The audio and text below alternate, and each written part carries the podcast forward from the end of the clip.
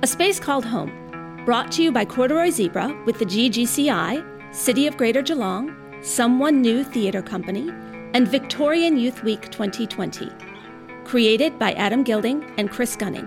This is episode 2 Earthers. This is recording 492, documenting our progress here on Earth, restoring the atmosphere and surface vegetation. It's day 5121 at 7:46 a.m. after the core of humans' departure to Mars. And 6 years since we've been able to naturally breathe oxygen again. So I, I walked up Broulan Crescent this morning to look back over our progress, and I'm so hopeful. The trees we planted have grown so fast. There's a, a green haze in the direction we've traveled from. Pretty impressive for some civilian hippies. so that means that we're continuing to clear the west side of the city today before we plant more seeds. And it needs it. The west has been utterly abandoned. I can even hear a solar radio that's been left on outside. It would have to be a continuous pre record or something. It's time for us to Anyway. I'll check back in later. People of Earth, I'm Pauline Dunnigan, CEO of Revest Industries, and we can start over. A fresh new start on a planet that has been engineered by Revest to nurture us with the resources we need and can provide for our advanced technology, resulting in more jobs and affordable housing. That's enough, Pauline. Hey, Anita, do you copy? I copy, Darcy. I thought that I'd report over the two way radio. I've already started heading over to the west side of the city today. No problem. Some of the others said they would head over there this afternoon and would meet you then. Amazing. Now, don't experiment with the food prep, Anita. I know you get excited. You enjoy it. Meals would be boring otherwise. Maybe I'll be extra inventive today. Anita out. Continuation of tape 492. The west side of the city near the Parliament building is still in need of a lot of work. It's decrepit. The buildings are rotted, falling apart and sinking from the centre. All signs that gravity is winning. A relentless infection that causes toothless windows and decaying tiled skin, exposing the wooden bone structure. Damage that is not just cosmetic. It creeps its way to the heart. It's only fair, really. Gravity is actually the antibody to the pathogen that humans spread. There are still Earthers posters around. Mother Nature hasn't snatched them back yet. These must have been stuck up about the same time as Revest's advertisement for the Mars voyage. We wanted people to look up from their phones to see our movement, but probably just targeted the people who already look around at the sick world in front of them. Just average people with any kind of background. Calling on citizens to remain on Earth and help repair the damage. if only more people had stayed behind. but Revest made damn sure that didn't happen. Just another bloody step in the wrong direction. Conservatives who love their grandchildren so much that they would abandon their love and future for a fat wallet. As if two degrees higher in climate didn't sound like a big enough threat. It was then that counted, and they didn't care. Wanted to piggyback a ride to paradise. Found it too easy to separate themselves from their exteriors. So they sit swirling charades as our world suffers their plague. Only corporate puppets were big enough to make any real change. And they decided not to. Decided not to cut emissions. Decided not to implement more renewable energy. Real change, real action. But no. They were so pathetic that they sold us out to oil companies. And after that, you greenlight another coal mine. The world. She's so pretty. But they got stuck on votes and cash. Breathe. Who am I to talk? I can tell you right now that I'm no good for the universe, no matter how much I want change. If I can't look after myself, how can I look after my home? I want to know where the politicians that cared were. Men are scared that women will laugh at them, and liberals are scared that eggs will be thrown at them. What is that? A shipwreck? This is one of the smaller private ones. It must have been one of the last to take off. It's had a, a rough time.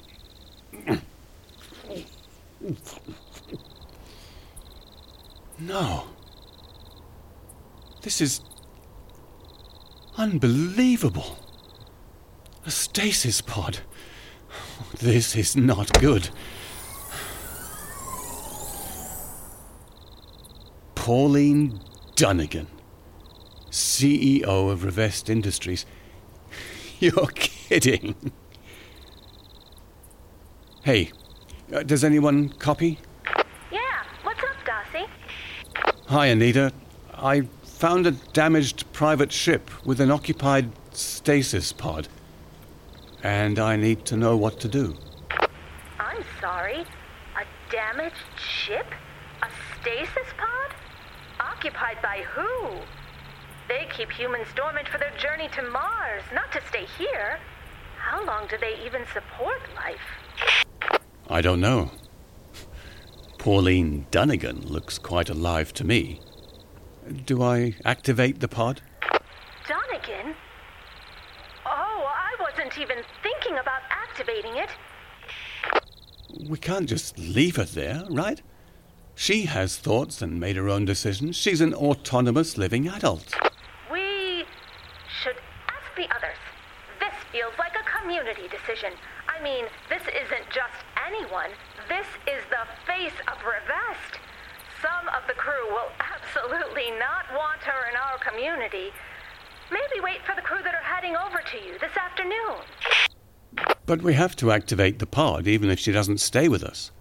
There'll be a discussion, but she's had a life with people that care about her, even if it's just for her.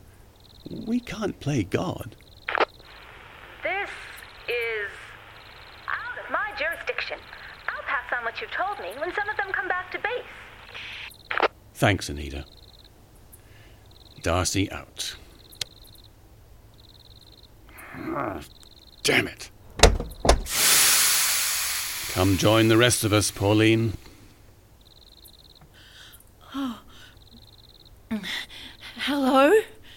Don't touch me. It's so bright. Are we on Mars? No. We're on Earth, aren't we? Yep. How long has it been since everyone left? Oh, oh, um, oxygen mask. I'm not wearing. You don't need an oxygen mask anymore. And it's been 14 years. Four, 14 years. My partner, my kids. No one came back for me. Wow, you're human. Don't worry, I'm sure there's a way to get you to your family. It was you. It was you and the rest of the Earthers. You sabotaged my departure. You can't be serious. Are you hurt? Do you need a hand? Leave me alone. I need to wake up. I need to get out of here. I need to get out. Hey, where are you going? Do you even know where you are? You won't get far with that limp. You know I can help you. Hey, what do you think you're doing? There are unified water restrictions. It's going to be hard for you to find a way off Earth. I know, but I can't be here. I can't stay here.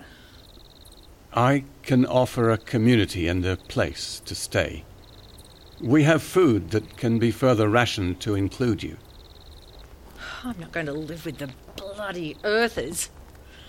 I have to get out.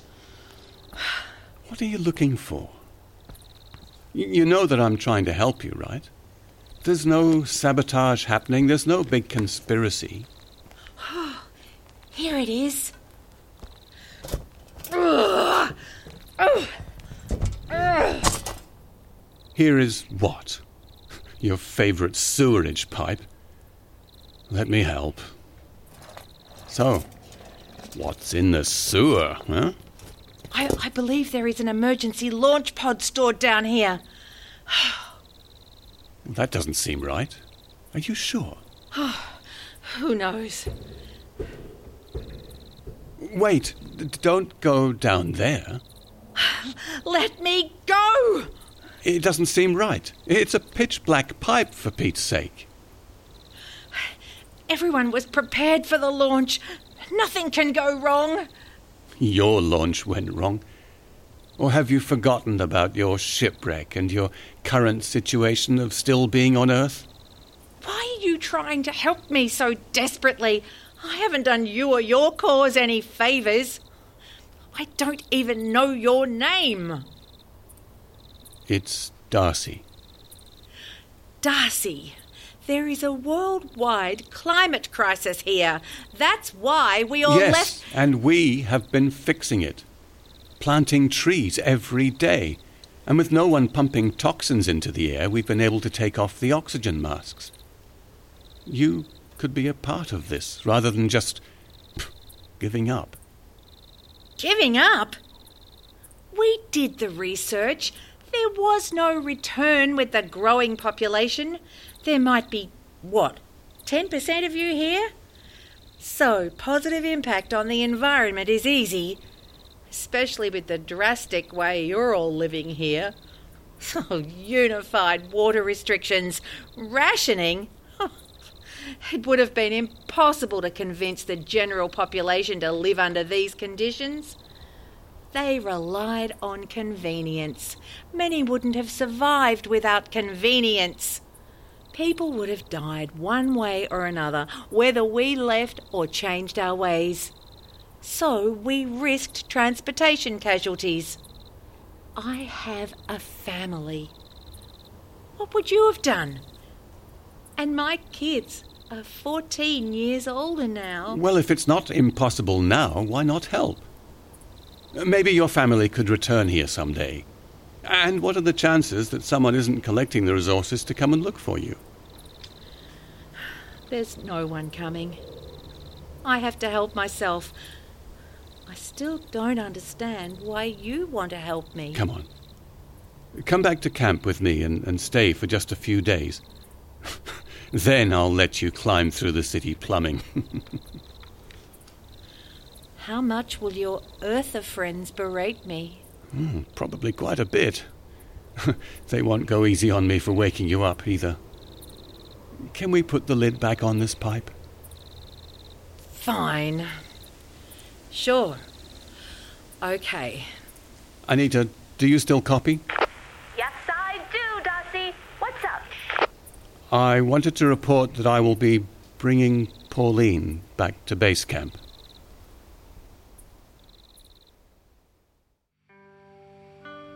You have been listening to A Space Called Home, Episode 2, Earthers, brought to you by Corduroy Zebra with Greater Geelong Creative Incorporated, City of Greater Geelong, Someone New Theatre Company, and Victorian Youth Week 2020.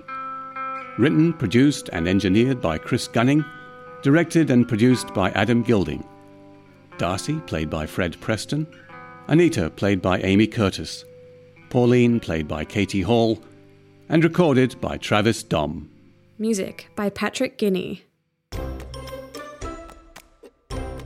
You've been listening to another creative community project by the GGCI.